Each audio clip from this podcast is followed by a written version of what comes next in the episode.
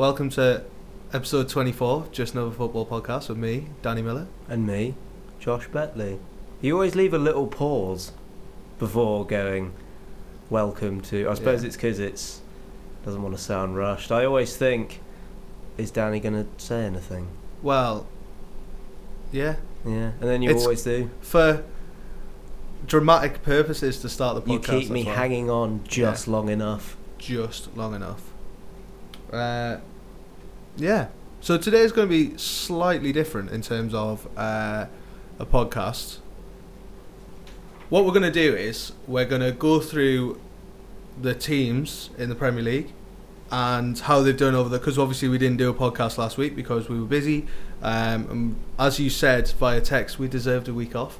Um, I think we've done really well to stick at it. at, at podcast 24, I think we're doing pretty I've well. never stuck at anything so much in my life. that surprises me very little. Surprises me Oh, thanks. little. Um, so what we're going to do is we're going to go through our um, through the teams in the league, see how they've done over the last week, whether that's FA Cup, Champions League, Premier League. Uh, obviously, we've got a round of Premier League fixtures that we haven't talked about, so we'll be talking about each team, and then we're going to predict. There's 11 games left. Uh, 10 for some. Man City, I think they got 10 games left. No, so Liverpool have a game in hand. Your mic's drooping. Fitting, really. Yeah. You're going to be recording other things other than your voice soon, like belly rumbles. There we go. Um, so we'll go through, and then we're going to do a, a league table, like a mock league table of where we think these guys are, where they're going to finish, basically. Um, I have up uh, the Premier League table, or I will in uh, in about thirty seconds. Um, so we're going to start with. Is that too high now? No, that's perfect. That's perfect. So we're going to start with Arsenal because they they begin with A. Uh, we've got two fixtures to talk about with Arsenal. The first one is uh, they beat Huddersfield two one. Uh, how do you think they played in that game? I feel like a lot of teams have thrashed Huddersfield and then Arsenal sort of didn't. But I think that's just they've not really had the best couple of weeks, have they? Sort of gone under the radar a bit, really, because Chelsea of the top six have been really struggling. Yes, that is fair. They're, The- they're still on the same. They've got exactly the same record as Chelsea, even down to the fact that they're only higher than them on goals scored in the table. I think um, the main sort of talking point of the last couple of weeks is obviously Ramsey's going to Juventus Yeah, for a ridiculous amount of money a week. You know, he's the he'll be the fifth highest paid player in the world. mental. It's mad, isn't it? And then there's this sort of ongoing saga with Özil. 'cause obviously, he's been dropped because he doesn't really fit into Emery's way of playing. But then Arsenal are really lacking a creative player in midfield. But then if he brings him back, but he still doesn't do what Emery's been trying to teach him to do in his system, Yeah, he's sort of got to drop him again because otherwise he'll lose all credibility yeah, in the dressing room. Um, obviously, there's no money. I didn't realise with Arsenal, the owner doesn't put any of his own money in. yeah. It's all turned. That's why the season ticket prices, or like the ticket prices per game, are like hundred and ten pounds a game. It's mad. It's mad how expensive it is. And then to top that all off, they lost against BATE, who hadn't played for Yeah. like three months. Yeah, you know who's the only player? So BATE have won two games in the Europa League against, or in Europe against English sides. One was against Everton and one was against Arsenal. He was the only player to play in both of those games? Mustafi. Yeah, I didn't even realise that Mustafi ever played for Everton. He played one game, and it was that game. was never Mad. seen again. Was never seen. Well, In well, he hasn't been seen shirt. for Arsenal this season. I have to admit. Um, you're right. Arsenal weren't at their clinical best against uh, Huddersfield, and then they were sort of found out against Huddersfield. I mean, Huddersfield did score in the last minute, so Yeah, they, they were they were comfortable. There's one thing that I want to talk about though, uh, and it was in the Huddersfield game, and Iwobi went through on goal. Okay, he had a he had a shot. Then he was tackled, so late tackle. the ball was parried back to him, but he'd been obviously he'd been tackled. The, he got the shot away, but then was fouled. If the ball had gone wide, then it wouldn't have been a penalty. Should should Iwobi have got a penalty in that situation?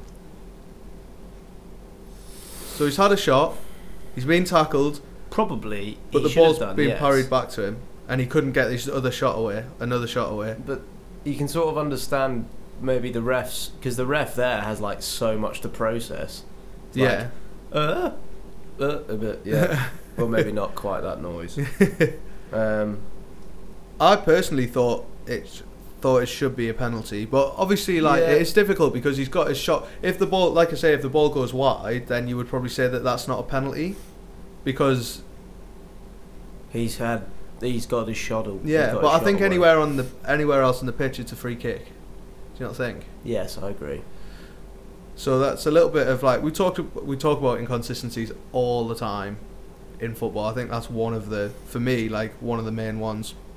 Uh, one more Arsenal thing. Maitland Niles. Tell me about Maitland Niles.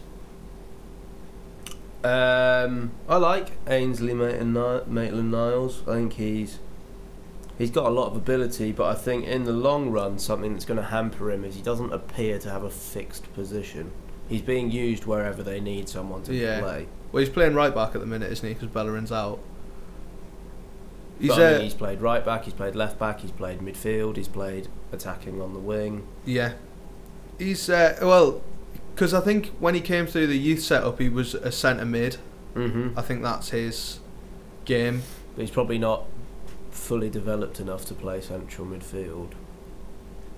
He probably's right. Um, he had a season at Ipswich a few years ago where he played 30 games for them, scored one goal. I mean, to get in a championship team at, I mean, he's only 21 now, and that was, so he would have been 17, 18, something like that. It's pretty, pretty impressive. Mm-hmm. He's played at every under, like England under age category. How long do do you think before he gets a a call up? Oh, Southgate loves a utility player. he does, but I.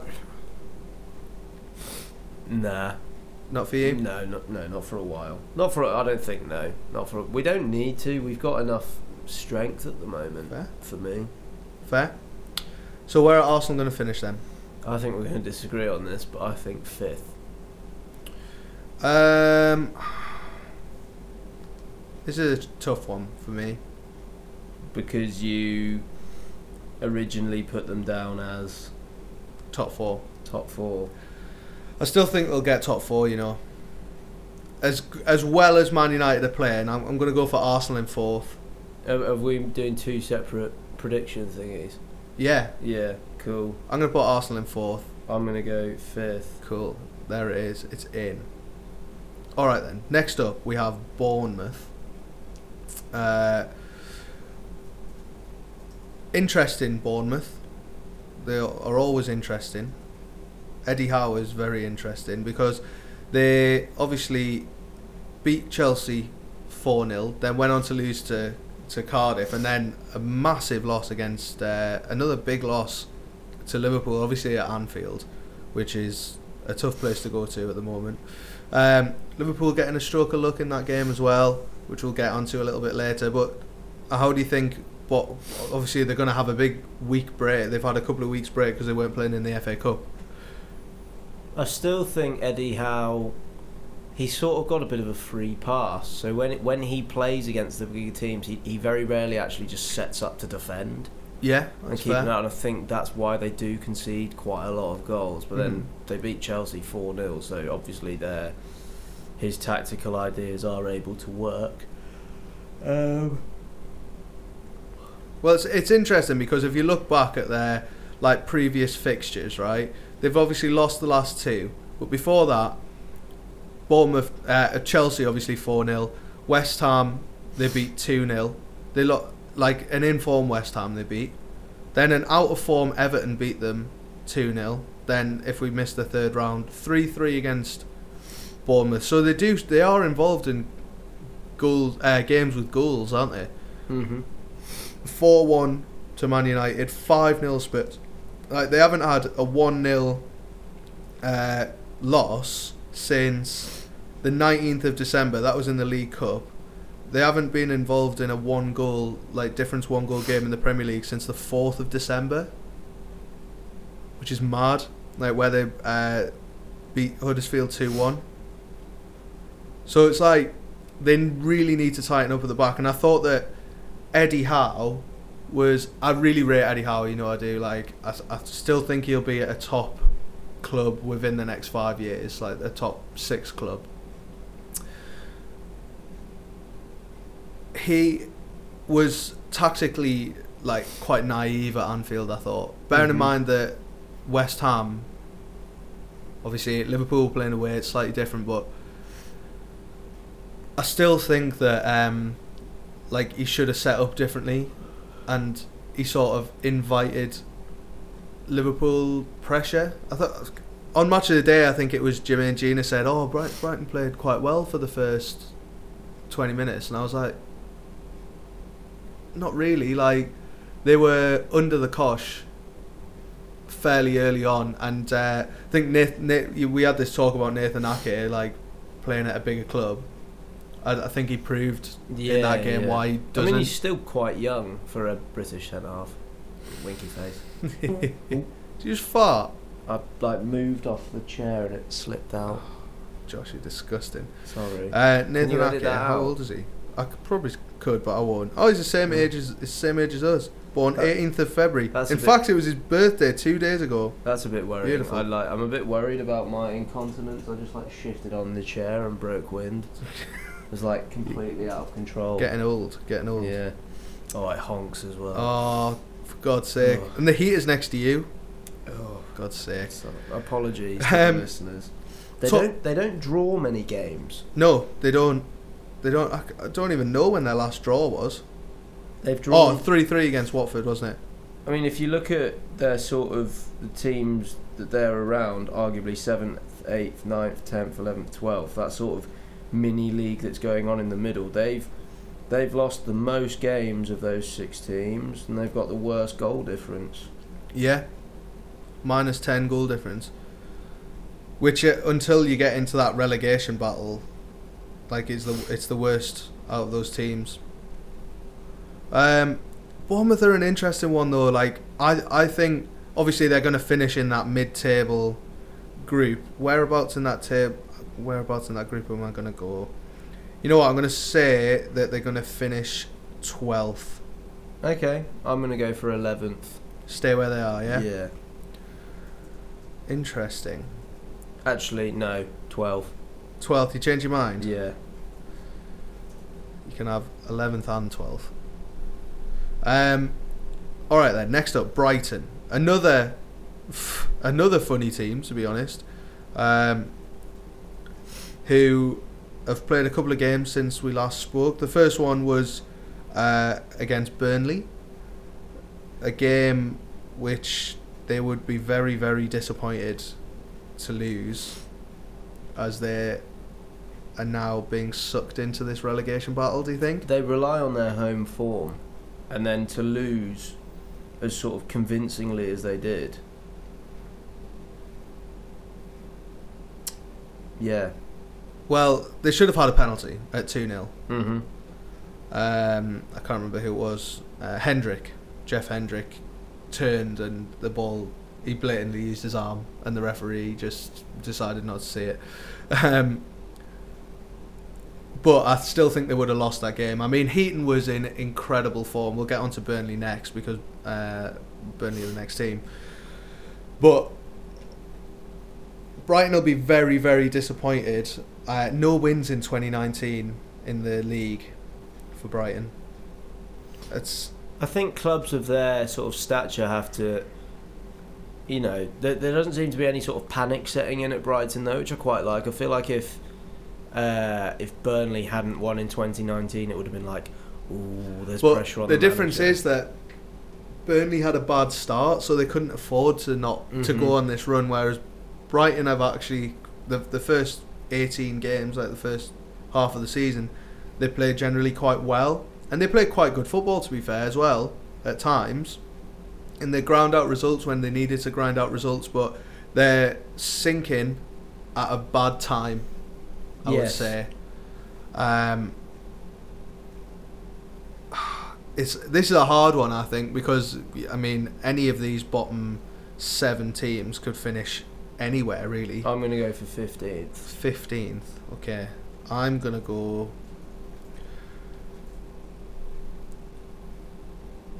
I'm gonna go for seventeenth.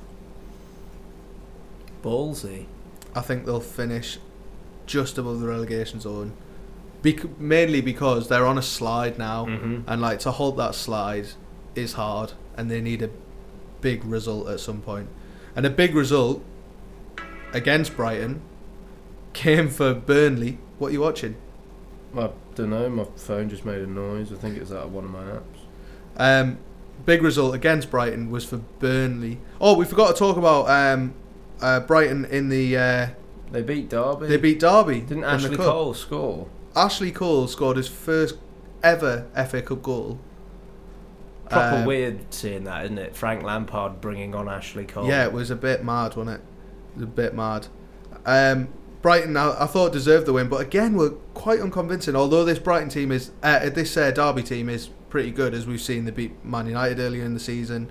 Um, fairly changed Brighton lineup. Like there was no, uh, no, what's his name, centre back, not Duffy, the other one, Dunk. Dunk. No Dunk. Uh, no Gross, no uh, their normal goalkeeper wasn't in. Uh, so it was quite a changed team. But again, like quite unconvincing victory. Do you think that uh, obviously they're struggling in the league? How important do you think the FA Cup is? Is it going to go on the back burner? Um, Um, they've got Millwall in the quarterfinals, so they could make it to Wembley. how far away are the semi-finals?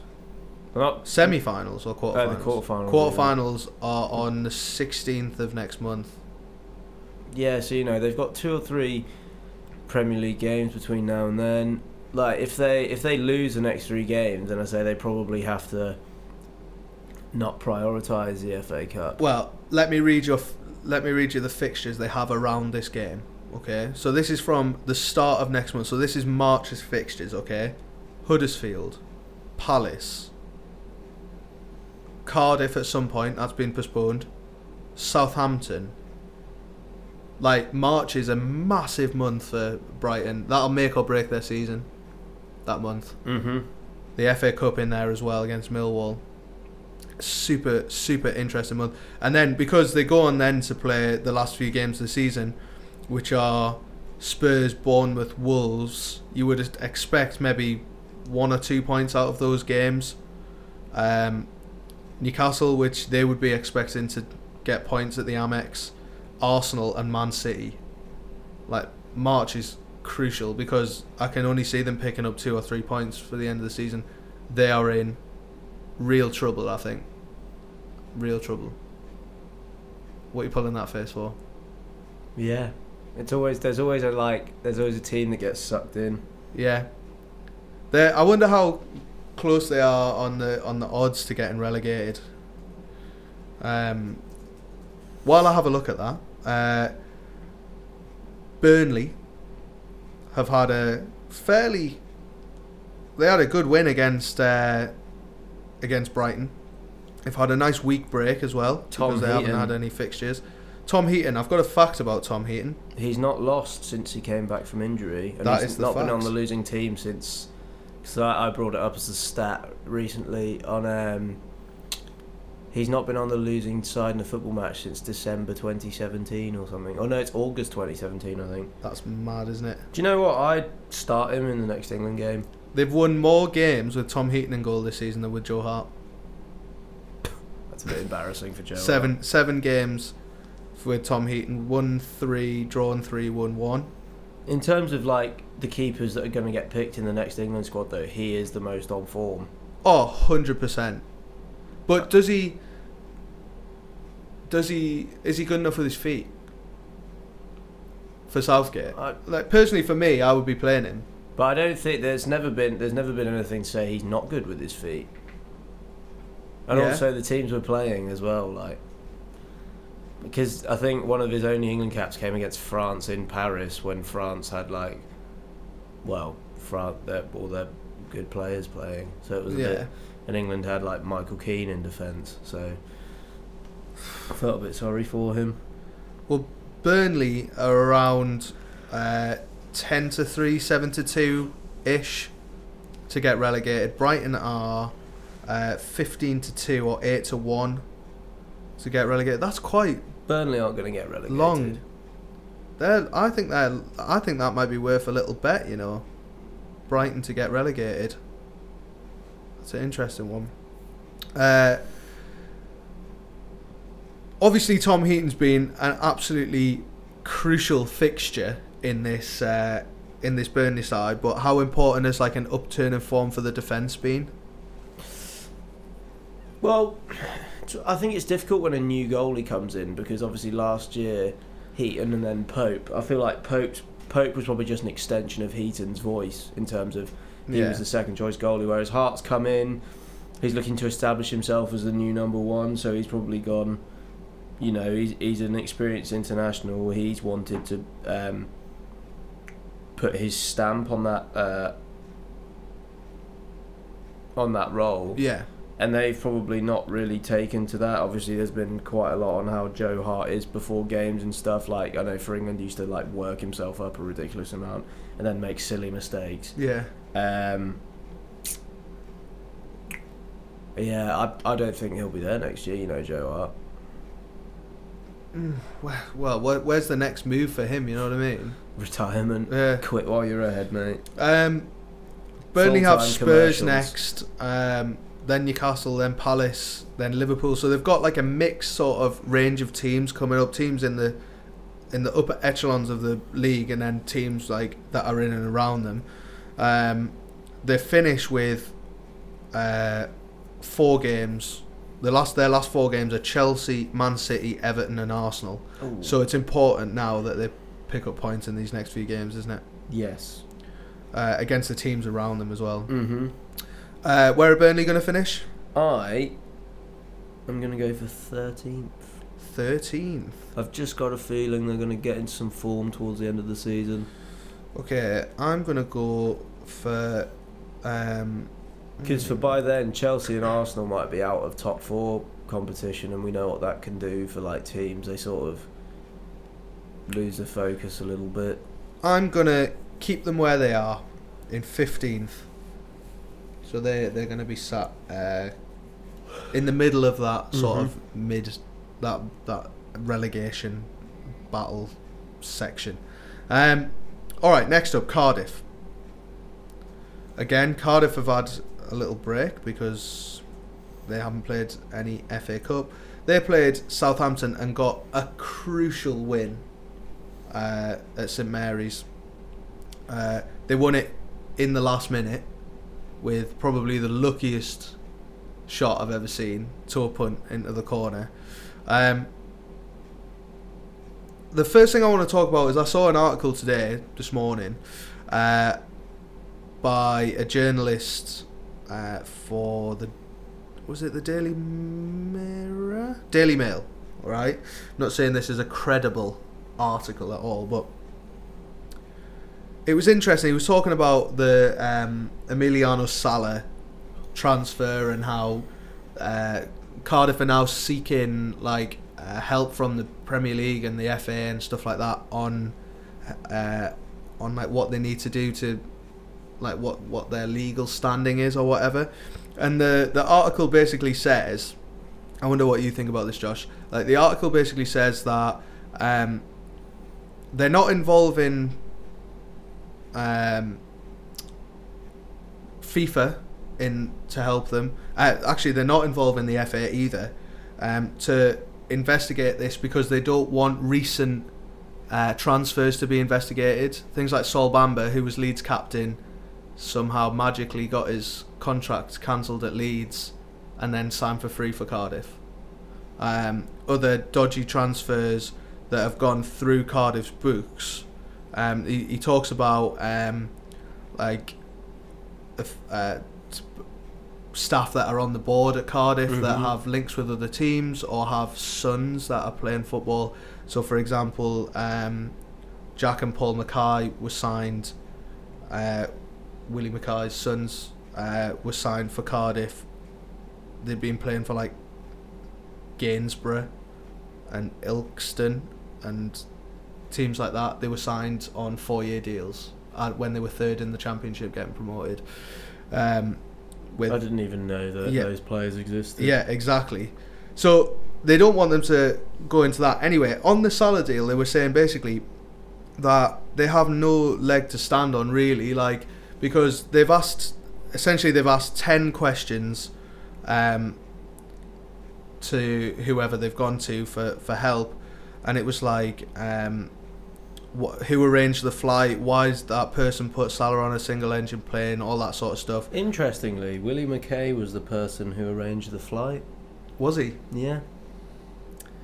Well, and it was like things like was the pilot um, in possession of a license to carry passengers, and then in terms of the transfer itself, it's like um, why didn't Nantes business? Uh, so why why is it that Nantes business who organises travel two days later? Um, like are Sala's previous club Bordeaux fif- due fifty percent of the transfer fee? was he third party owned? Like, why didn't they know this pre transfer? Why is this all coming out now? And I think Mhm. that's the, the the point of the article is saying like Cardiff haven't done their homework pre the transfer, and now that he's obviously died, that they're asking all these questions about third party ownership and stuff like that. And is the deal dodgy? Because if the deal's dodgy, obviously they're not going to get the money. Got a right droop on Got a, dro- got a droopy, droopy mic sitch.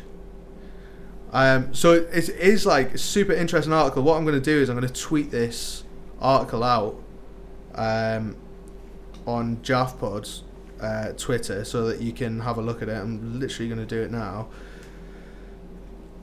I read an interesting article as well saying that um, I think basically potentially Sala was third party owned Yeah, because the there were lots of people set to make quite a lot of money yeah. Bordeaux. of the deal. Fifty percent of the transfer fee was going to go to Bordeaux, apparently, which is a lot of money. Seven and a half million quid. And I, I know it's really unfortunate, but ultimately, like, Nantes can't really help that Sala died. Like, unfortunately, the money probably still has to go go to them. I don't know if there's like any. I don't know if Cardiff are sort of stalling for time on the payment side of things or whatever. I mean, obviously, then they don't really want to pay 15 million pounds for fresh air, Yeah, but unfortunately, it's. that's the, that's the way that it's worked out. Mm-hmm. Um, surely they have. Surely there's some sort of like insurance on this deal though. Like if it doesn't go ahead, they'll get some sort of insurance payout. Surely there's something covering this somewhere. But I don't know if it's uh, would fall under an act of God. No, it's probably not. Well, it depends if they if they find out that like the pilot didn't hold a passenger license, like Yeah. uh, then there's going to be something's going to happen there. Yeah. Uh, anyway, let's get to stuff on the pitch. Obviously, they they played played really well against Southampton. Again, they've got some tricky mid-table teams coming up: uh, Watford, Everton, Wolves, West Ham. Uh, their final games of the season. They have Manchester United on the last day. This is going backwards from the 12th of May. Manchester United, Crystal Palace, Fulham, Liverpool, Burnley, Man City. They're their main. They're their May fixtures, April and May fixtures. How important is it that they pick up points now against these mid-table teams? Yeah, it's vitally important. Do you think they'll do it? Do you think they'll get out of no, it? I, no, I think they'll go down. Where do you think they'll finish? 18th. I'm gonna say that Cardiff are gonna go down in 18th as well. I think it's it's a it's a tough one. They've had obviously this has been like the Sala things been really tough on them. They've done really well, but they're still 18th or Yeah. 17th at the moment. Yeah. They're not like they're not. If they were say maybe like three or four points better off at this stage, I might be more inclined to say they might survive, but they're not. Yeah. and this is them having done really well up to this point. Well, they've won seven games, which is the same amount as like Burnley and Brighton and that, but they've lost fifteen, which is more than any other side in that uh, in that bit, a- apart from Fulham and Huddersfield. They've not drawn many, have they? four. They've Yeah. drawn four. Um, and they've got a minus 23 goal difference, which is a lot worse than any of the other teams that are, that could potentially go into that 18th place. It's super interesting. They are uh, four to five to go down. They're the third favourites to go down uh, in that in that bit. All right, then let's move on to Chelsea. Now, this is a super interesting one because Chelsea have had probably their worst two weeks of the year, arguably. They Yes. got, let's start with the City game. They got hammered 6 0 by Manchester City, who were, I would say, were very, very good, but weren't incredible. No, they Uh, were helped an Ye- awful lot. definitely. Um, I saw a thing the other day which was uh, out of all of the games this season, I think it's, I think in ten games this season, ten or eleven games, uh, Sarri has made the second half substitution of Barkley for Kovacic, or vice versa. Um, is he a one-trick pony or? Yeah, he's been completely found out. Have you seen that um, interview with him from after the United game, where the reporter's like, um, you know, the fans are showing some discontent at you. How do you feel about this? And he was like, I uh, don't care about the fans. It- Oh, it's, classic. it's I care about results. And it was just like you've literally just said you don't care about the Yeah. fans on like live you silly, silly, silly person. Yeah. And then uh, it amused me because he's still using a translator, even though he's speaking English. I'm guessing he can talk more than he can understand quickly or probably. Uh, the reporter was like, um, uh, "This evening we heard fans chanting fuck Sarriball." Uh, how do you feel about that? And then the translator was like, fuck Sarriball. it's quite funny. Uh, and again, he was like, oh, I don't really care it's mad, isn't it? Yeah. So they've so that was their uh, heaviest defeat in any competition since when losing seven 0 to who? Was it to Newcastle? It was not. Oh. I wish it was, but it's, it was not. Well, But Bolton was it? no, but it was another team that you wouldn't expect them to be beaten by. It was Nottingham Forest in April 1991. Okay. So it stood for a while. Uh, What people of our age, sorry, I'm just yawning. What people of our age probably won't appreciate about Chelsea is until Abramovich came in, they were like mid-table at best. I think the season before Abramovich came in, they finished fifth. Mm-hmm. Or But I something mean, like a, that. a few years before that, Oh, mid-table. re- yeah, they'd Yeah. been relegation battle and stuff. Didn't have much money. Chelsea's previous fixtures Arsenal 2, Chelsea nil. Chelsea 3, Sheffield nil. Bournemouth 4, Chelsea nil. Chelsea 5, Huddersfield nil. And then Man City 6, Chelsea nil. Oh, so the United game sort of broke the. Uh, I mean, they still lost. Well, the, no, the uh, the the It's all in the league. Oh no, it's not. All the in Malmo game. They played Malmo, I think, didn't they? In the uh, in the Europa League. So they won. Uh, so obviously they were terrible in that uh, in that City game. We've spoken about it before. Um, what needs to change for for Chelsea now for the end of the season? Um, Jorginho needs to stop playing. Uh, to be honest, the the fullbacks they have don't suit the system they're playing either. Marcos Alonso's not a left back. Yeah, I agree. Certainly for the Premier League, he's not defensively good enough. Both of United's goals came from crosses from out wide that should be being stopped at source. Um, I think for me as well, like David Luiz can't play in the back two. yeah, Um, he's good in a black back three because, as we as I've had conversations with people, Fabian like Fabian Schär at Newcastle, he is like a attacking defender, and that's what Luiz is. He he's good at carrying the ball out of defence, but he needs two people to sort of play actual defenders, which is why when he had his good season for Chelsea, like his best season for Chelsea, he was playing in a back five. He was playing kind of like more as a defensive midfielder rather than a defender, and he had players like John Terry behind him. Mm-hmm. Whereas like, he doesn't have that now. Like, I think Sarri is, I think Sarri ball would work if he had the right players, but he, to some extent, anyway, to some extent, but I think he's premature in the fact that he has obviously.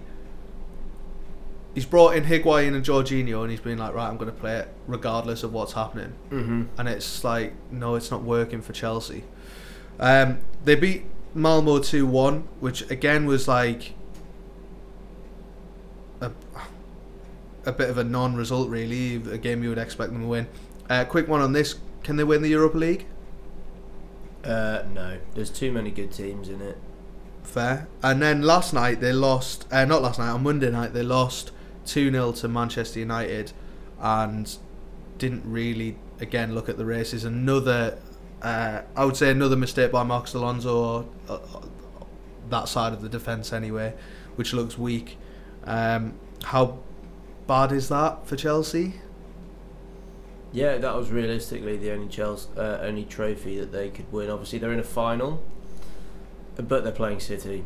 Yeah. Um, Where they're going to finish? sixth. Yeah, I agree. Um, worst uh, week of the season for any team in the league? Do you think, or wor- worst period? Yeah, I think so. They've won something like four of their last thirteen. Who, if Sarri goes, who's coming in? Um, apparently, Lampard's got really good odds, but I think that would be a bit premature.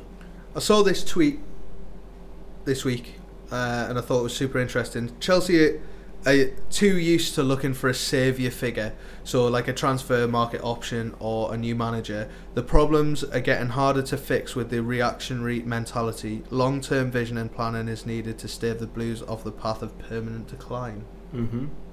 I think Abramovich has really lost interest. Yeah, and you can tell as well. You can tell. Um, right, let's move on. Crystal Although Palace. he's not allowed into the UK because Is he uh, not? No, but it's because he's. It's because you know the like things where like those Russian people got poisoned in the UK. Yeah. It's because he's one of like Putin's like he works. He's like he's got an association to the Russian government, so like, Oh, he's one of the people that's not allowed into the UK. That's why he's not been to a match for ages. Fair enough. Fair enough. Um, Crystal Palace next. Uh, they had a fairly uh, understated one-one draw with West Ham. Uh, the thing I want to talk about here, and the thing that got on my got on my tits, was the fact that Wilfried Zaha played in this game. So he'd been sent off in against uh, was it against Fulham? It was against someone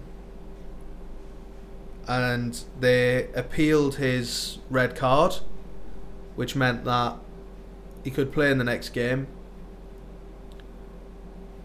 And he went on and scored against West Ham. Surely that should be cleared up prior to the next game because Yeah. then the game he missed was Doncaster in Yeah. the cup. So that to me is like absolutely ridiculous. Also, for me, I feel almost like his ban should be Premier League only, Yeah, I think all I think the ban it, it's difficult unless It- it's for unless it's for like he punches someone, but it's like he got sent off in the league for two yellow cards. You missed the next league. Yeah. game. It's so it's so stupid, like that you can appeal something. That is a tactical appeal from Palace. It's a tactical appeal from Palace, um, and it's just it's. I I thought West Ham deserved the win. To be Mhm. honest, like, um, where would West Ham be without Fabianski? We'll get onto that in a sec, but. So one year talks to me about Michy Batshuayi. He came on, missed a good chance against West Ham. Um, played the played about nine, uh, 80 minutes against Doncaster. Didn't get on the score sheet. Looked lively. You said that um, they were definitely safe now. How many goals do you think he can get between now and the end of the season? Five. And you think that'll be enough? Yeah. Yeah, because they've got like other people in the team. Milivojevic will inevitably score about three penalties. Yeah.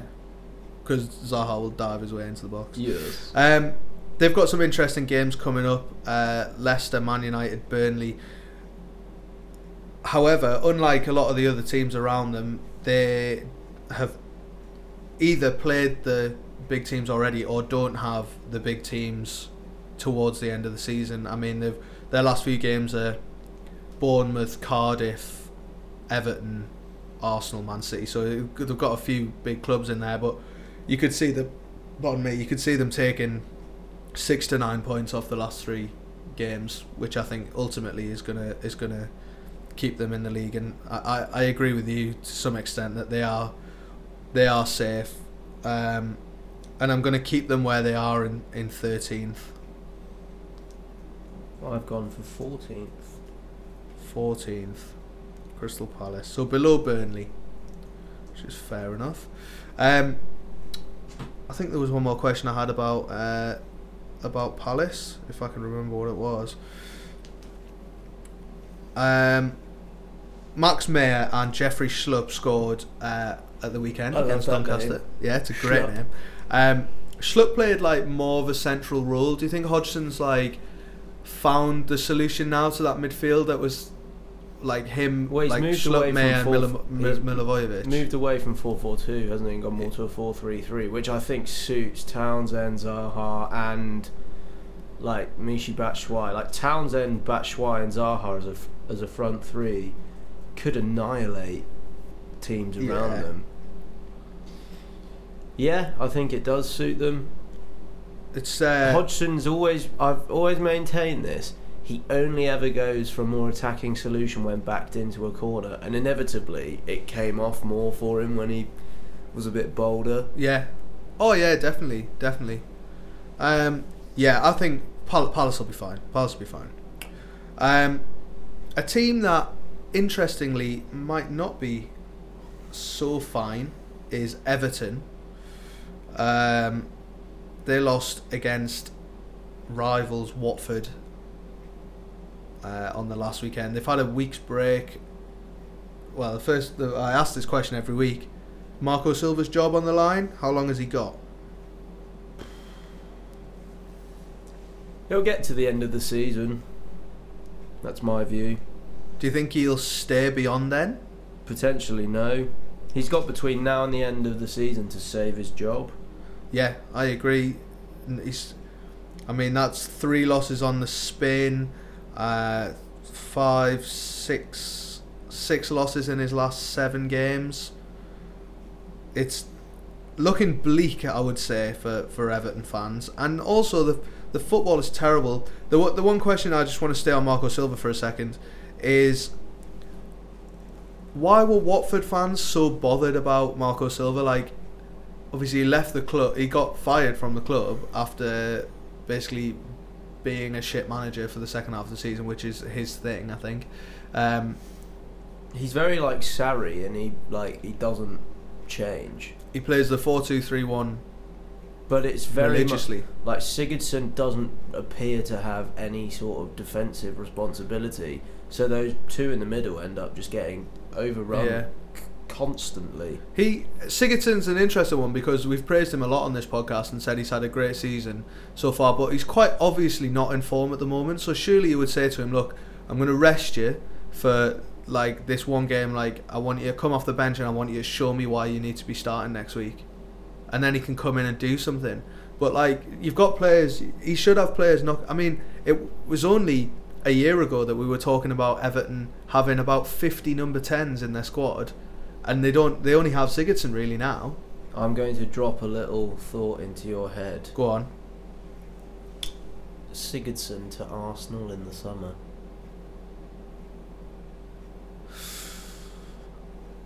Bearing No. in mind they don't have a massive budget. Yeah, but it will Özil out. he'll have to overpay for Sigurdsson, I think. And Yeah. also he he played for Spurs. Oh yeah, I'd forgotten that. It's a I mean, I wouldn't put it past it's the sort of thing that Arsenal would do. I'd just like to clarify for the listeners. I'm not saying Sigurdsson is going to Arsenal. That is Yeah. actually not what I'm saying. I'm. Josh has heard that on the grapevine. Uh, where are Everton going to finish this season? I've put tenth. Okay. and I'm going to go even worse than that. I'm going to go 11th. I let me just have a look at their fixtures. I mean, I can see them getting points at the weekend against, uh, not at the weekend, uh, next week against Cardiff because they don't play at the weekend because of uh, Carabao Cup final, I think. But then they play, they have uh, the Merseyside derby, and then if you look towards the end of the season, I think there's teams around them that are going to be fighting for points. Mm-hmm. Burnley, Palace, Spurs could still be in the title race at that point on the last day. Man United top four. Uh, Fulham still obviously want to get out. I think they'll win that game. Arsenal want to get top four. They've still got Chelsea, West Ham, Liverpool to play. I can see them picking up enough points to not be in trouble, but also n- not enough to get into seventh. I would say they're four. Uh, they're six points off seventh at the moment, and I just don't think they're anywhere near. Yeah. Um, okay then, Fulham next. We'll keep this brief. They're going down. Yeah, where they're finishing. 19th. Yeah, I'm going the same. Oh, I wonder who we've got in twentieth. I wonder. Newcastle Um, we're gonna end the podcast Your there because we're gonna have a fight. dropped Yeah. so much then. They got absolutely pummeled by Manchester United. Um, obviously, an in-form Manchester United at the moment. Um, Fulham are, are terrible, and I think Babel summed up their situation against Manchester United, where he was literally a yard from goal, and he like scuffed it between his feet, and it went out for a goal kick. Like it was such an easy, easy I think chance. next season when Fulham are inevitably like 15th in the championship after like 20 games, going, we really should have made a better fist of staying up. Do you think if they kept uh, you kind of it was you kind of is that what you say? Yeah, you kind I, of I think they're better than they were under him. And Defensively though, I mean they ship goals. Uh, two against, uh, sorry, three against Man United, two against Palace, two against Brighton. you can't polish Even when they won four two, you can't polish a turd though. two against Spurs, two against Burnley. They, I mean, they obviously they lost in the third round against Oldham as well. Two against Oldham, four against Arsenal. Their last clean sheet came on the 29th of December against, and that was against Huddersfield. Guess when their clean sheet, the only clean sheet before was that was. Yeah, it was at home. It's um, what a terrible game of football that was. for me, like if you look at look at Cardiff, Sol Bamba, maybe not a Premier League quality player, but he is a defensive leader, warrior. Yeah. Fulham don't have someone like that. We've said it a million times. Like they spent so much money in the summer on attacking talent, and they do have a Ferrari front. Well, they have like a Nissan GT front end, but they have a Nissan Micra rear end, like at the back. I tell you what. Again, Sergio Rico has come in for uh, Bonatini. Is it Bonatini or Bettinelli? Bella, Bettinelli. That's yeah, I always get them two I was going to call him Bellatelli then. Balotelli uh, in in goal, and he's been excellent. But again, like you say, you can't polish that turd of a defence. It's like absolutely abysmal. I think they would be in a better position if they'd started Rico from the start of the season. But they, again, they've conceded 58 goals this season.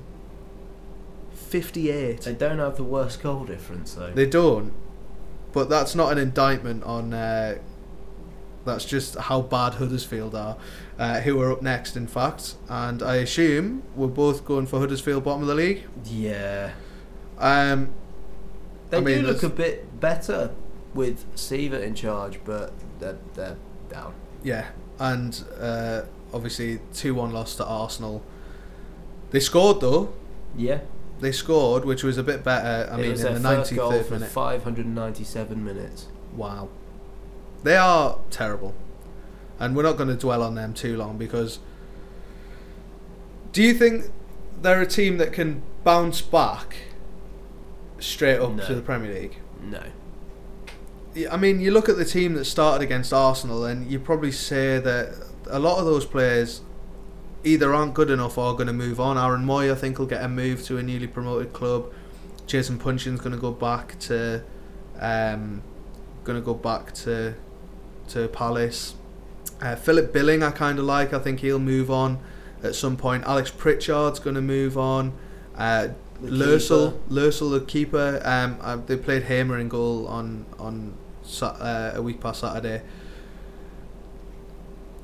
I just think that uh, I think Schindler will get a move as well, but they just um, up front just have no firepower firepower at all, and it is a massive problem. I mean, you, you look at they've they've scored uh, 14 goals this season in 26 games. It's just, I mean that that if if ever there was going to be a problem, it's that, isn't it? Mm-hmm. Um, Leicester City. Talk to me about Leicester City.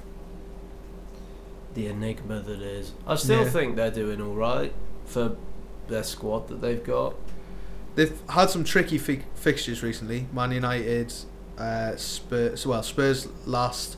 Um, Man United, Liverpool, Wolves, uh, Southampton.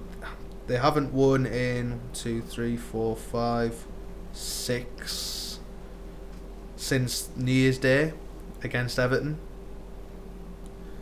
Puel, obviously we've spoken about this before as well, and the the fact that it seems silly that Puel's under pressure, but they're sat in twelfth on thirty two points.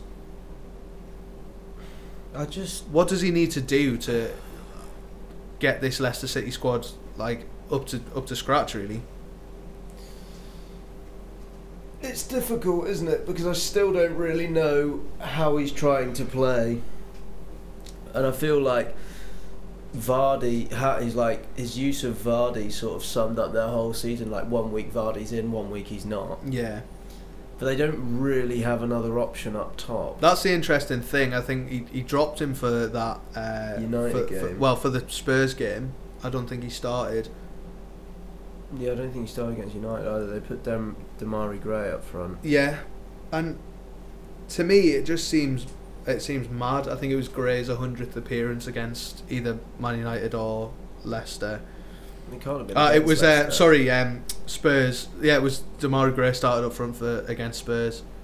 Uh, I'll tell you what though, Tielemans played and he Yeah. was he was excellent. quality. Yeah, that that I think that um, system works with um, sort of like Ndidi sitting and then Tielemans and Maddison just in front, and they can sort of either play a two with Ndidi and Tielemans in behind and Maddison in front, or they can play with two attacking midfielders. Really, um, for me, Tielemans is one of the best box to box midfielders in the business, and he'll do great things for They need to establish a core of their team. They don't really have a core of the team. I don't feel. Well, I would say they have a, a, a, spine of Schmeichel, Maguire, Maguire. and Didi, Maddison, Vardy, at, like up the middle of the pitch. but I feel like you have to. You, the spine of your team have to play ninety percent of your games. And I feel like that's not. And you know they've had a few injuries and stuff, but you know, relegation is not even on the cards for them. That No. should be.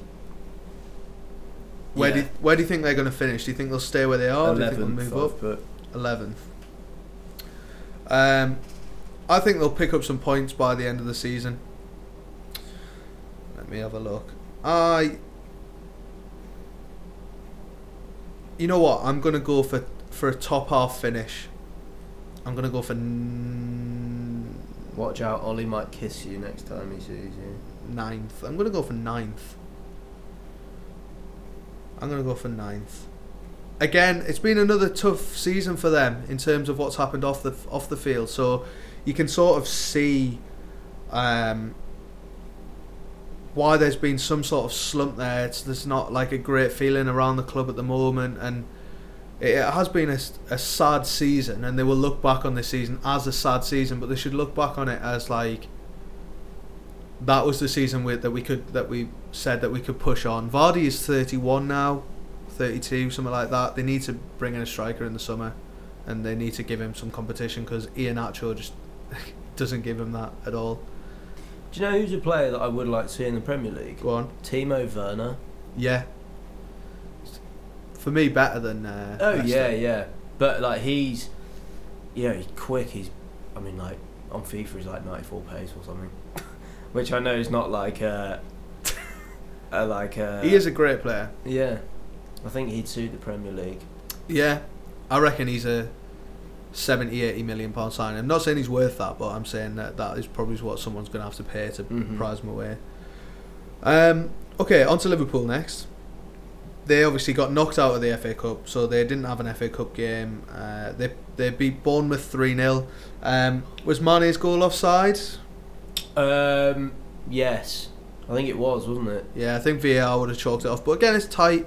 Uh, Yeah. Benefit of the doubt and all that. I mean, it wasn't Milner offside. You know what I mean? Um, talk to me about Liverpool's midfield. I'm still not convinced by Naby Keita. You know, No, neither am I. I think He it looked was a- really good in the first couple of games that he had I of the think season. it was a really odd one that they announced his signing so far in advance. And obviously, he's had that time for that to just build up and build up and build up, and then I think a player they're really missing is Alex Oxlade Chamberlain because he Yeah. gives them something a little bit different. Although I think in that particular game, V- Wijnaldum stepped up to the plate and Yeah. had an excellent game. I, th- I think Fabinho took all the plaudits, but I thought Wijnaldum was awesome. Um, but he doesn't do it c- consistently enough for No. me. Uh, he's a he's a he's a great player. We've seen before. I've seen him live. He uh, work like he has games where he works really hard and he does everything right, and then he has games where he'll just go missing. but who is their who is their starting three? I think Um, that's almost a bit of a hindrance. They're like rotated round so much that. my starting three. Uh, but uh, not your starting three. But what is their? All right. start- Well, what is no, that three? that yeah. well, we don't know, do we? Um, who thought- who would your starting three be? everyone's fit. Yeah, everyone's fit. Ox, Yeah. Fabinho, Okay. and probably Wijnaldum. So no Henderson, sitting. no Lallana, No Milner. no Milner. I would go. Oxlade Chamberlain, Milner, and Wijnaldum. Okay. Who's sitting in those? Milner. Okay. He has the ability, like left foot and right foot. I think He's never really been used in that sort of deep lying role, and for me, it's like perfect for him. uh, it's it's the balance of what he does for the team anyway. And he's, I know he's not club captain, but Henderson never plays, so he's I thought Henderson was quite good last night. You know, against. I didn't Bayern, actually see the game last night, um, but I'm. You know what you get with Jordan in. Henderson? You get commitment, you get leadership, and Yeah, I saw a couple of things online. Like I think a a draw is good for Liverpool, but they were at Anfield. yeah, You know they've never lost in the uh, Champions League at home under Klopp. that's a good record. Yeah. Um, they've made it a fortress, I think, Anfield. Uh, they've got some interesting fixtures coming up until the end of the season. They've still got like uh, Man United to play. They've still got. Isn't that this um, weekend? It certainly is. We're going to get onto the, this weekend's What fixtures near on? the end on Sunday. We should watch it. We should watch it. I'm not here. We shouldn't watch it. I might watch it at the pub where I am going to be. Um, Man United, they've still got um, obviously Bayern second leg. They've still got Spurs, Chelsea, uh, obviously the big one, Newcastle, um, Wolves. They've still got teams that can take points off them and cause them problems. Wolves on the last day is going to be, if it goes down to the last day, it's going to be ridiculously hard for Liverpool. They, I don't think they could have picked a worse side to play on the last day than Wolves. Mhm. And that's why I'm going to say that they're A team ju- that won't just sit back. yeah exactly Because Wolves are safe. Wolves will go for it. yeah well if Wolves, Wolves are if Wolves are in for seventh or even sixth depending on how much Chelsea fall off I'm going to go for Liverpool where are you putting Liverpool Second. second Do you know what? I just want them to bottle it. yeah Eject that. I'm going to have to move away if they if they win the league Do you remember the feeling? do you know what I'm to I'm going to put this out there I'm putting Liverpool third Ooh, brutal. Yeah. I think they'll lose two games. Do you remember the feeling of deflation when they didn't win the league? Yeah. Was that in our first year? Yeah, it was a while ago now. Feels Yeah. like a while ago anyway. So who do you think are going to come top, Josh? Man City. So do I. They're our next team, aren't They they? are. It's as if that segue was in there for a reason. Um, they play in the Champions League tonight against Schalke, um, having had quite a busy fixture list to be honest. That win against Chelsea we've spoken about briefly. Um, I've got a stat here. City are the only team who can change their whole team, and the quality is basically not affected. Yeah, it's mad. Isn't it? It's ridiculous. So Raheem Sterling has been directly involved in 50 Premier League goals since the start of last season. 57 appearances, 30 goals, 20 assists, Mental. That's like centre forward form. And he plays out wide. It's I like I know he's playing in this this superstar team. Hello, Gareth Southgate. Raheem Sterling is a wide player. um, Wide player. Sorry, wide. I would This just was- like to like. I said wide. this was tweeted 10 days ago, but it's still the fact still stands. In the last eight days, so we're talking uh, on from the Chelsea game backwards. In the last eight eight games, Sergio Aguero had scored as many Premier League home goals as Huddersfield have all season. That's incredible. Mad. Sergio Aguero was at JP's gig on Saturday. was he? Yeah, Sergio Aguero and Ricky Hatton. That's a combination, isn't it? Bloody hell. Sergio. Sergio. Um, so that win against Chelsea was, I think, was huge for, for not just for confidence, but also like they played. They showed how good they were. I mean, Aguero scored his eleventh Premier League hat trick, equaling Alan Shearer's record, his thirteenth hat trick in all competitions for Manchester City, which is incredible. Um, Alan Shearer said he'd pick Aguero over Henry. I would as well. And then just they went to Newport, won four one with a change team. Guardiola after the game went into the Newport dressing room and said, they, he told basically told the Man City players to leave and leave all their stuff and said to the Newport players, "There you go, take whatever you want as a memento." So like kits, Padraig. Amond like sniffing dirty kits. yeah. He's still scored in every every round. has he? Yeah, the lad who scored for Newport. Yeah. he's now he scored That's in mad. every round they were in. That's crazy, isn't it? Well, they play Schalke tonight. Um, the first question I want to I want to ask is: Are they going to win tonight? They're away from home. Um, yes, Schalke are fourteenth in the Bundesliga. and the the next question I want to ask is: Can they win the Champions League, the Premier League, the League Cup, and the FA Cup? well, yes, because they're in all four. But will also, they? just saying Schalke are fourteenth. The Bundesliga is an eighteen-team league. It's not Yeah. a twenty-team league. So like they're like teetering Yeah, on the edge. Um, I remember we used to play FIFA at school, and we used to like we do like a tournament, but you couldn't be. You had to be a team that was four star. I'd always pick Schalke because they had a mint team for a four star team. Um, so out of those four competitions, what what Man City going to win? they're gonna win the League Cup Yeah, for deaths. They're that's on win, Sunday. They're gonna win the Prem. Yeah, The other two less so. But a lot of the big teams are already out of the FA Cup. If they win the quadruple, Then they're the best team in English football ever over one season.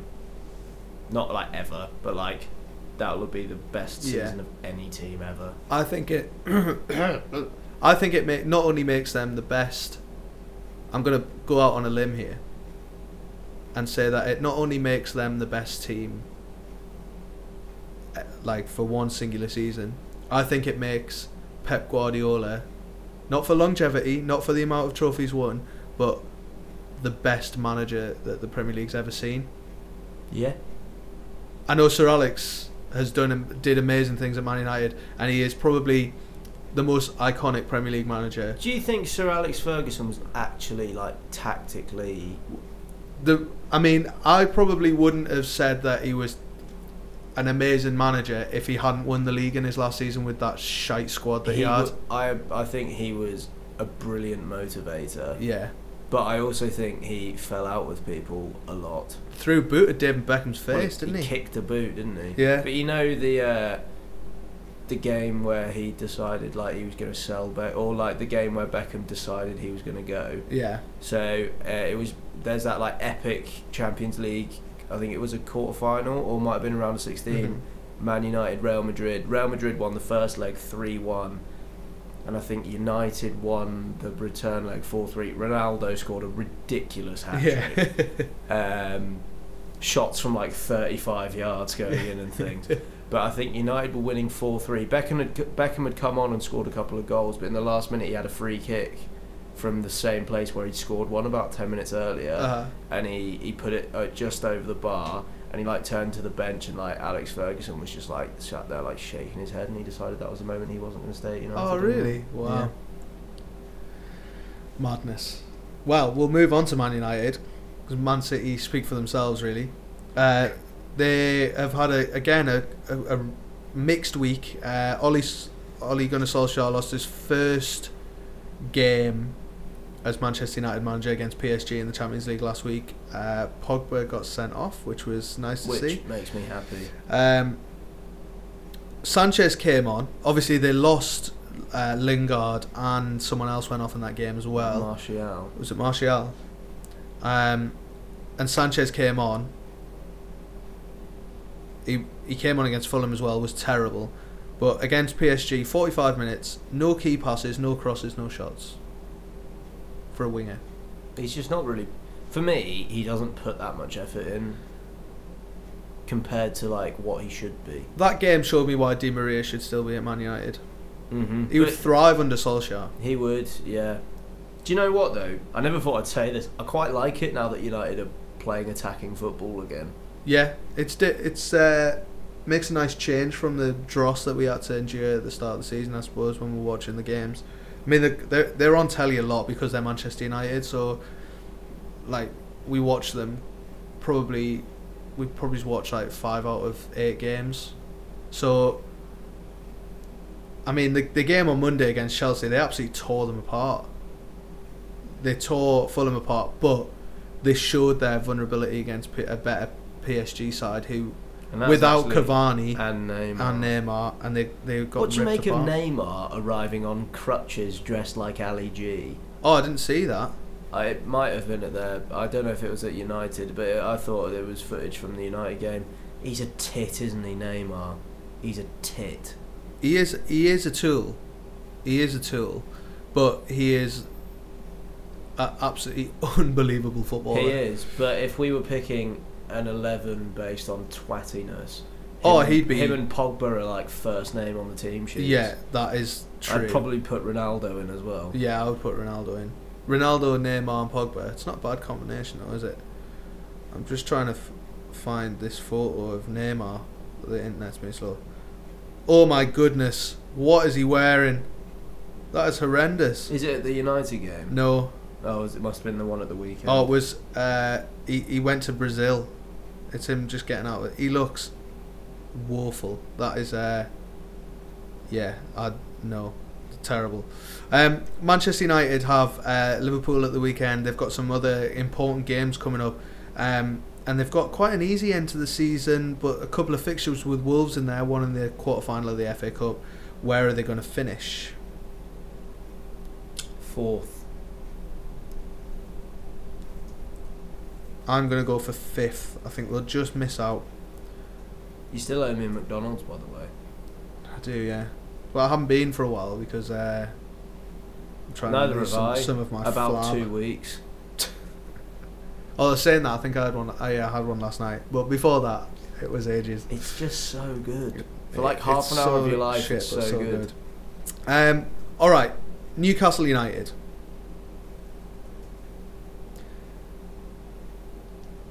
I've only just got over the one-one draw with Wolves. Uh, there's a couple of things from that game that I want to talk about, and then I want to talk about what Newcastle have done over the last week and uh, and what's happening.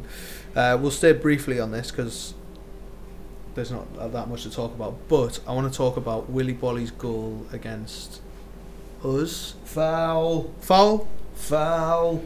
Did Benitez get in trouble for those comments?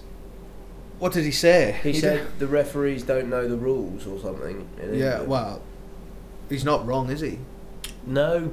And what I, I, don't understand is though that managers can managers say stuff like this all the time. They get fined or whatever, but But referees he's make right. decisions, Yeah. and they don't get any. There's no repercussions there. They can't come out and defend their decision. Fair enough, like, but at the same time, like, there has to be some. I think. Do you know what I think is difficult? Like Premier League refs, that's not their only job, really, Yeah. is it? For me, there should be ten Premier League refs with maybe two on the reserve list. Yeah. list, I agree. I agree. and they they should be full time professionals, Uh-huh. and they should be. They should be in in the week evaluating, training, constantly evolving. yeah. They should be so like in rugby, you can ask for a ref to come to your training session to like and like ask their opinion on like say if you're training on like a technical side of the game, you can like check with them that actually what you're doing is like legal. Yeah. I think that would be a really like useful thing to to maybe have, you know, like is how we're marking at corners, is this allowed? Yeah. That sort of thing. Um. I can't believe that in an age where footballers are getting paid 400 grand a week, the referees aren't full time professionals. Yeah, that's mad, isn't it? Um, I, I'm surprised that he didn't. I mean, this is the this is the same referee that gave the Salah penalty against Newcastle uh, on Boxing Day. Um, so I don't understand how you can give that as a foul where Dummett has basically grazed his shoulder. Okay, but Willy Boly's got his arms around Dubravka's neck and face, and like the, the all the slow motion, like all the Sky stuff was stopped when Boly's arms were like over Dubravka's face. But actually, if you look before that, when Dubravka's jumping, Boly's actually got his arms over his neck and like onto his Mhm. shoulders and chest. So like the reason he can't get up, admittedly, he shouldn't try to catch it, but it is hard to catch a ball when someone's pushing you down and also got their hands over your face. So for me, it's a it's a free kick and it's that that goal shouldn't stand. It's super frustrating because that was a game where we, we actually played really well, I thought, and Yeah. we deserved to, to get the win. To be honest, we've got some crucial games coming up. Uh, we've just had a fixture against CSK Moscow, a friendly in Spain over the I thought it was weekend. Spartak. No CSKA. CSK. There's that Um, many Moscow teams. Yeah, um, we drew one one.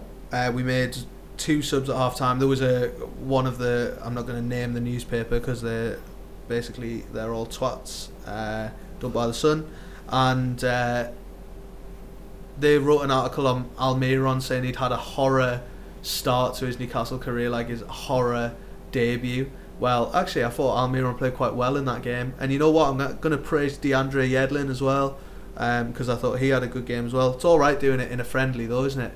Um, he still didn't defend. He still didn't run back and help his defence out, but whatever. Um, some big games coming up: Huddersfield, Burnley, West Ham, Everton, Bournemouth are the next five games. Where are Newcastle going to finish? 16th. Ooh, I'm going 14th. I think. Yes, I'm going 14th. Next up, Southampton. Southampton obviously lost that game against Cardiff. It was a a, a big loss for Hasenhüttl, I would say. Um, they've had a break since then. Is that going to reinvigorate? Is it giving him time to reinvigorate the squad? They play Arsenal on Sunday. I've got some breaking news. Have you? The Jonas brothers are reuniting. Oh God, thought that would that's the most Josh Betley news I've ever heard. I thought that would make you. I th- I thought you were into the Jonas Brothers. Maybe I'm thinking of the wrong person. I mean, I'm not really. um. Anyway, yeah. Sorry, Hasenhüttl. yeah, Um. I think they're going to be safe, but I think he needs like a full transfer window. So I still feel Yeah. like he's putting square pegs into round holes a little bit. I still think. I mean, like we said, we were, they were unlucky to lose that game. I thought they were the better team. Redmond played well. Um, again, James Ward-Prowse is for me is really making an England push. Um, so is Redmond, to be fair. Mm-hmm. um, as a backup as a backup winger. Um, I mean, they had 14 shots, seven on target to Cardiff, six shots and three on target. Um, and you look at their team, it's pretty good. I thought Valery had a good game after us basically saying he was shit a few weeks ago after getting sent off, or should have been getting sent off. Their team is is decent, um, and they should be doing a lot better than they are. I, I think they'll finish 16th. To fill my last place, you think they'll finish 17th? Yes. Uh, so I think they'll stay up, but I think you're right. Hasenhüttl needs time now to get the, get into this, tr- get some decent transfers in. Um, we're running out of time because Josh has got to go to work, so we'll we'll get on to these last couple of teams. Spurs are first. Tell me about Spurs. Spurs, they're going to come third for me. Um, I I enjoy Spurs. I think Poch has done a brilliant job there, Oh yeah, and Kane and Alli are going to start coming back. So that's the reason I've got them in second. Um, Kane and Alli going to come back in. Uh, good win against Leicester. Great win against Dortmund. And the fixtures that they've got coming up are big games. Burnley, I think they'll win. Early kickoff on Saturday. Chelsea, I think they'll win next week because it's they're they're playing Chelsea at a time where Sarri could not be in a you're job not by that you're time. not a Harry Winks fan, are No. you? I, s- I saw him pass sideways and backwards at Wembley a few weeks ago. I've seen him pass sideways and backwards a few times. I just I think he's a good player. He can pass the ball. He can certainly pass the ball backwards and sideways. So can Jordan Henderson. I think he's got a bigger passing range. He has the doesn't make tackles, doesn't make key passes, doesn't make runs, uh, doesn't uh, like people are saying, oh, he's playing in this defensive role, so he's not going to be doing that. No tackles. Hasn't won it. Uh, has won like three percent of his ball, but like headers. Um, like, I, I, how many stats do you want to, for me to tell you why he's, he doesn't influence games? He's a he's a he carries. He's, I mean, like I say, he can spread the plays. He's a, he li- he's pass. a link player, Yeah, and he's got to be played in the right system. And arguably, he's not a central defensive midfield. Somebody player. said to me, somebody said to me, Modric doesn't do much. It's like Modric is like Modric creates things for the team. Winks doesn't do that for Spurs. yet. Yeah, I, like I've said previously, I'm not saying he's not going to be a good player, like because he, he he has the, the ability to to be a really good player. He has improved from like the la- over the last few years. If he didn't have the at this ability, moment in he- time- he, wouldn't be there. At this moment in time, he's getting lots and lots of praise for not really doing much. I'm not heaping praise on him. I'm calling out his potential. No, I'm not saying it's you. I'm saying I'm saying like generally the press because he's an English midfielder. Everyone's going mad for him, Mm-hmm. but he's not actually doing that much. He's just playing in a very very good Spurs team, and he scored he scored two goals in like nearly 100 appearances for Spurs mm-hmm. over three seasons or something. Mm-hmm. A big goal, admittedly against uh, Watford or whoever it was against to get the win. Uh, Fulham, sorry, at Craven Cottage. But other than that, At the moment, for me, he's just a bit like beige. He's a Yeah. beige midfielder. But they've got some good. Um, they've got some winnable fixtures coming up, and uh, I think the games against. I think they'll beat Liverpool uh, at Anfield, and it's going to be like for me, they're a, a team that can go and beat Liverpool. Personally, um, do you know what I think as well? And I said this when we played uh, Spurs at, at Wembley. Vertonghen at left back is quality. Mm-hmm. He can. He's he's big and strong. He can also cross the ball. He's he got his goal against Dortmund. He's just a good footballer. He's just a he? great footballer, yeah, and that's why I've got them in second because I just think they're they they've they've got what what it takes. Watford next. Um, they beat QPR at the weekend uh, on Friday night. Last Friday night. They should really be targeting the FA yeah, Cup. they're safe now, so th- they should be targeting that. Uh, where they're going to finish? eighth. Bit of a far cry Interesting. from your relegation prediction. And I'm going to say that they're going to finish seventh. I've only gone for eighth because they're they're like four points clear of ninth, I think, and I think se- I think seventh and eighth. I think Wolves and Watford are going to pull away from Yeah, team. I think they they have the ability to to beat uh, Wolves. Um, they, they they that game third last game of the season they play Wolves and it's going to be huge. Uh, whoever wins that game is going to finish higher. I would say it's that it's that tight. Although again, both teams uh, are, are very similar. Both teams have conceded 34, uh, scored 34 goals, but conceded. Wolves have conceded 33 and Wolves have conceded 34. So it's going to be super tight that uh, that sector of the league. Really, you look like you're going to tell me something. No, I'm Uh, sending a selfie. of course you are. Um, West Ham next, because we've got a few things to do by, uh, by at the end of the podcast.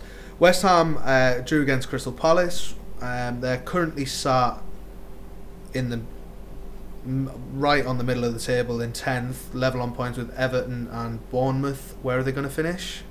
Uh, ninth. I think they've secretly had a really good season, despite their in- inconsistencies. And and them having a, a a very poor start. They lost the first four games, I think. hmm Uh, I've got them in tenth. I think again that's a successful year. But if you spread out, because they've like they've lost a chunk of games and then won a few and then lost a chunk. If they'd like spread that out, if it had been like a win and then a loss, and then Yeah. a win and a loss, like it doesn't look as bad as it does. Like like they're ninth, and when you think where they were last year, like they'd have probably settled for like an eleventh or 12th Mhm. Well, they haven't won in the league since the twelfth of January, and they'll be looking at this weekend against well a Friday against Fulham and licking their lips. To be honest, um, then they go into a, a run of fixtures. They play Man City, but then they've got a run of fixtures where they can take points. Newcastle, Cardiff, Huddersfield, Everton, um, Chelsea. You could also put on that list. So there's five games where they can take points. Um, and then they've got Man United and Spurs in the last couple of games. Um, so they're like so so. I think tenth will be like you say a good finish for them. And uh, well, I've got them as ninth, so well, yeah, ninth, yeah, it'd be a very good finish. Uh, and last but not least, Wolverhampton Wanderers, who um, beat Bristol City over the weekend, one 0 uh, I've got Wolves in eighth. I just think that they haven't got the legs Okay. in the squad. Um, I think Watford might have a little bit of a bigger squad and players players like Pereyra that haven't necessarily been in form in the middle of the season for for Watford. I think will will come into their own. We were a little bit worried about Wolves in terms of they weren't putting chances away, but they're doing that now.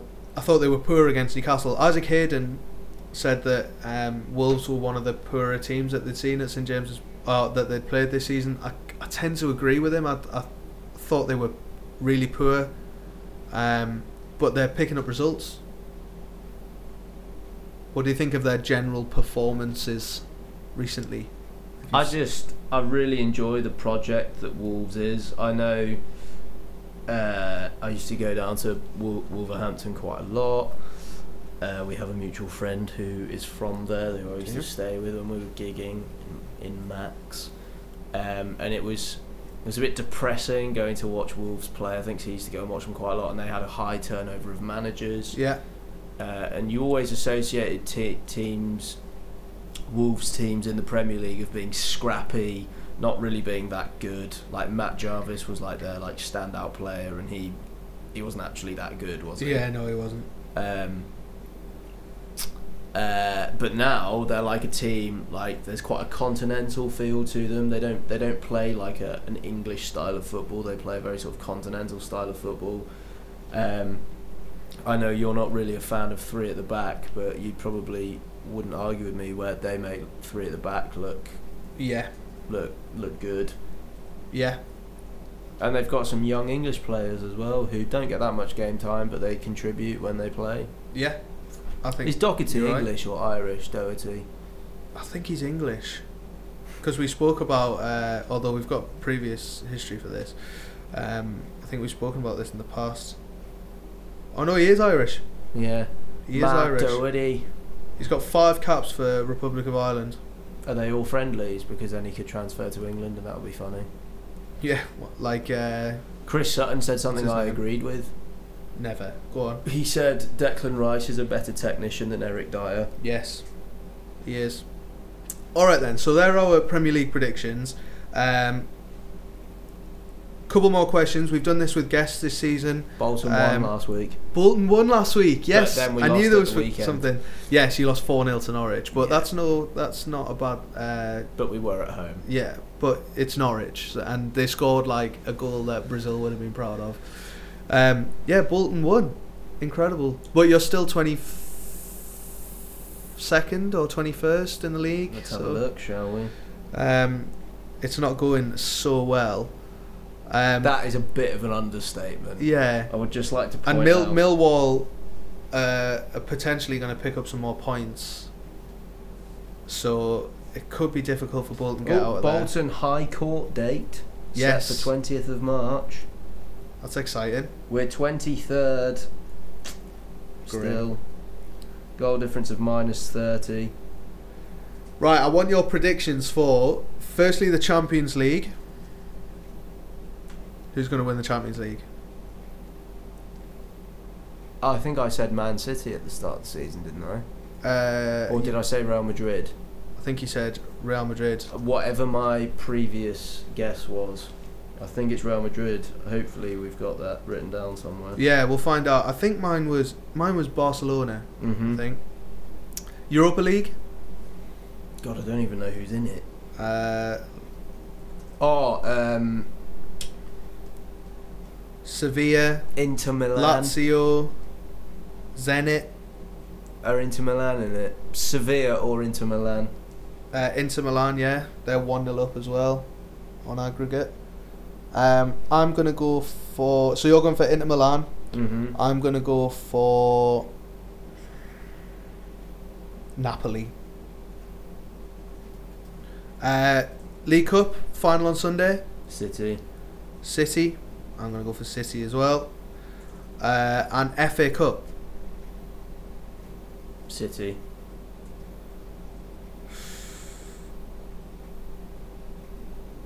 Wolves.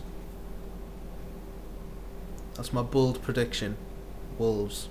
Um, last thing that we need to do is What I want. our hero to zero? Yeah, second, third last Oh. thing, third last thing, third last thing uh, is I want to go through the the Premier League fixtures for this weekend. I want a winner, loser, or a draw. Um, there's a couple of fixtures not happening this week because the There's, The we've got cup final? Friday fixtures. as well. yeah. So West Ham, Fulham, Uh, West Ham win. West Ham win. Cardiff, Watford, Score draw. Watford win. Burnley, Spurs, Spurs win.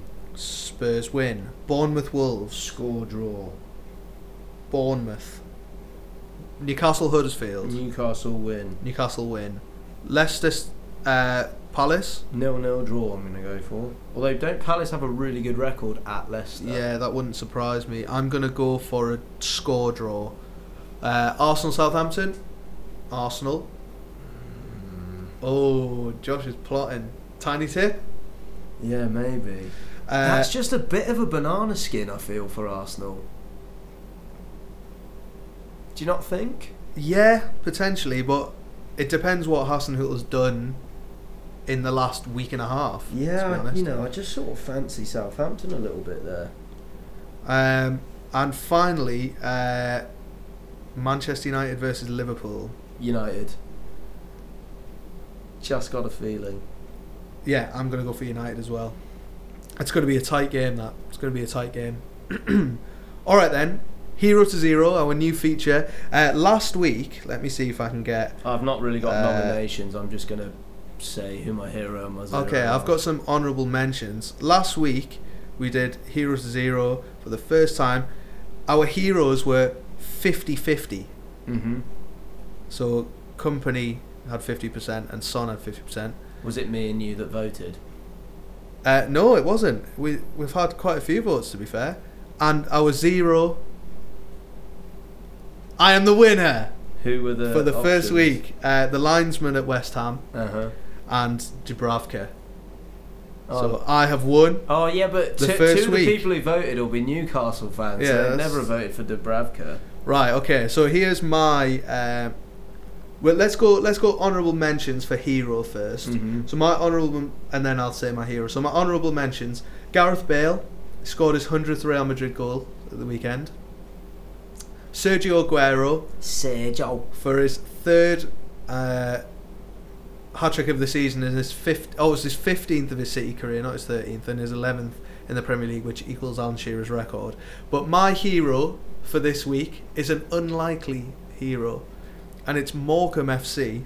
Okay, they were 21st in League Two before winning two crucial fixtures back to back, and are now six points clear of the relegation zone. They beat Oldham 2-1 last night in an excellent game. Just for people that don't know, Morecambe, uh, I I have a little soft spot for Morecambe because I took them from League Two to the Premier League on FIFA, and then from uh, League Two to the Championship on Football Manager, and uh, so I do follow what they're doing. But it was an ex- a couple of excellent wins for them uh, to lift them out of that uh, to lift them out of that relegation zone. They've they've been this week's high flyers, playing some good football as well. So your hero, Josh? Aaron Ramsey, highest paid British player of all time. What a Fair. hero! What a hero! Yeah. So you're saying that someone. I'm not trying to discredit No, you, but I am because I want to win. But you're saying that somebody who is getting paid an obscene amount of money is a hero. No, that's not the reason. I think he's one of the most underappreciated footballers of the last ten years. I would I'm tend to agree with happy that. he has signed for a European team. Arsenal didn't want to give him a new contract. In fact, they retracted their yeah, offer. they did. Yeah. Pricks. Madness. Madness. Pricks. That's why, because Ramsey has won there. So that's why he's a hero for me, because Yeah. he's basically gone. I'll let you have first dibs at the zero then. Sorry. Okay. Sorry for being a penis. Yeah. I now this is funny because I had. Chelsea and Sarri as well, but I'm gonna have to pick someone different now. Oh. Cheers, La. Honourable mentions: Paul Lambert in the Norwich Ipswich game got sent to the stands after Is he having Norwich or Ipswich, man? uh, Ipswich. He Oh, had to God, be That's a bit of a fall. he from had to be restrained by police on the touchline. I think people need to chill out a bit. It's only a game of football. Yeah, Uh, but I'm gonna go for my zero. Also, Paul Pogba. Yeah, but he Paul could be zero every week. and getting sent off against uh, PSG. He's going to miss the next leg. My my zero is going to be Marco Silva because he lost against his old club. He was made to look like a fool all day, and um, he is going to lose his job soon. So unlucky, Marco. Um, all right, so my hero was Morecambe, and my zero was Marco Silva. Your hero, Aaron Ramsey, and your zero, Maurizio Sarri. Rhymes, Cool. sort of, Yeah. not really. And tiny tips: Southampton to beat Arsenal. Right, let me. I'll do that in a bit. I, oh no, I'll do it. I'll do it right now. I was going to say, what we're doing with the zero to heroes on on Instagram. So you got your profile on Instagram. If you go onto our page, it'll go onto our story for a day, but then uh, after that, uh, it gets put onto. Uh, it gets put onto like the little highlights thing on Instagram, so you can still vote on all of the stuff there. Um, like after it's gone off our story basically. Uh, there's so much football on that I am having a I, I can't actually find any of the things. Um, football here we go.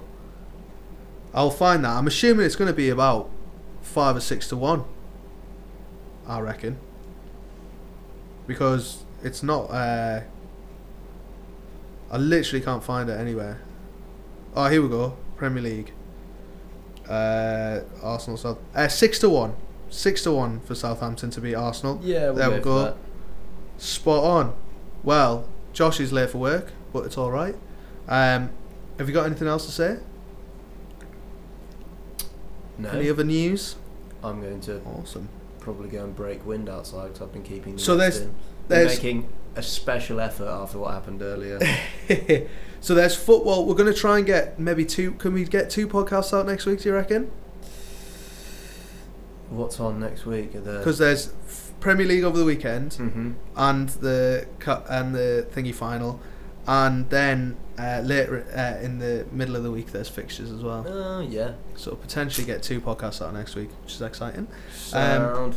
Thank you very much for listening. thanks very much, Josh, for being here, and we'll see you all next week. Bye.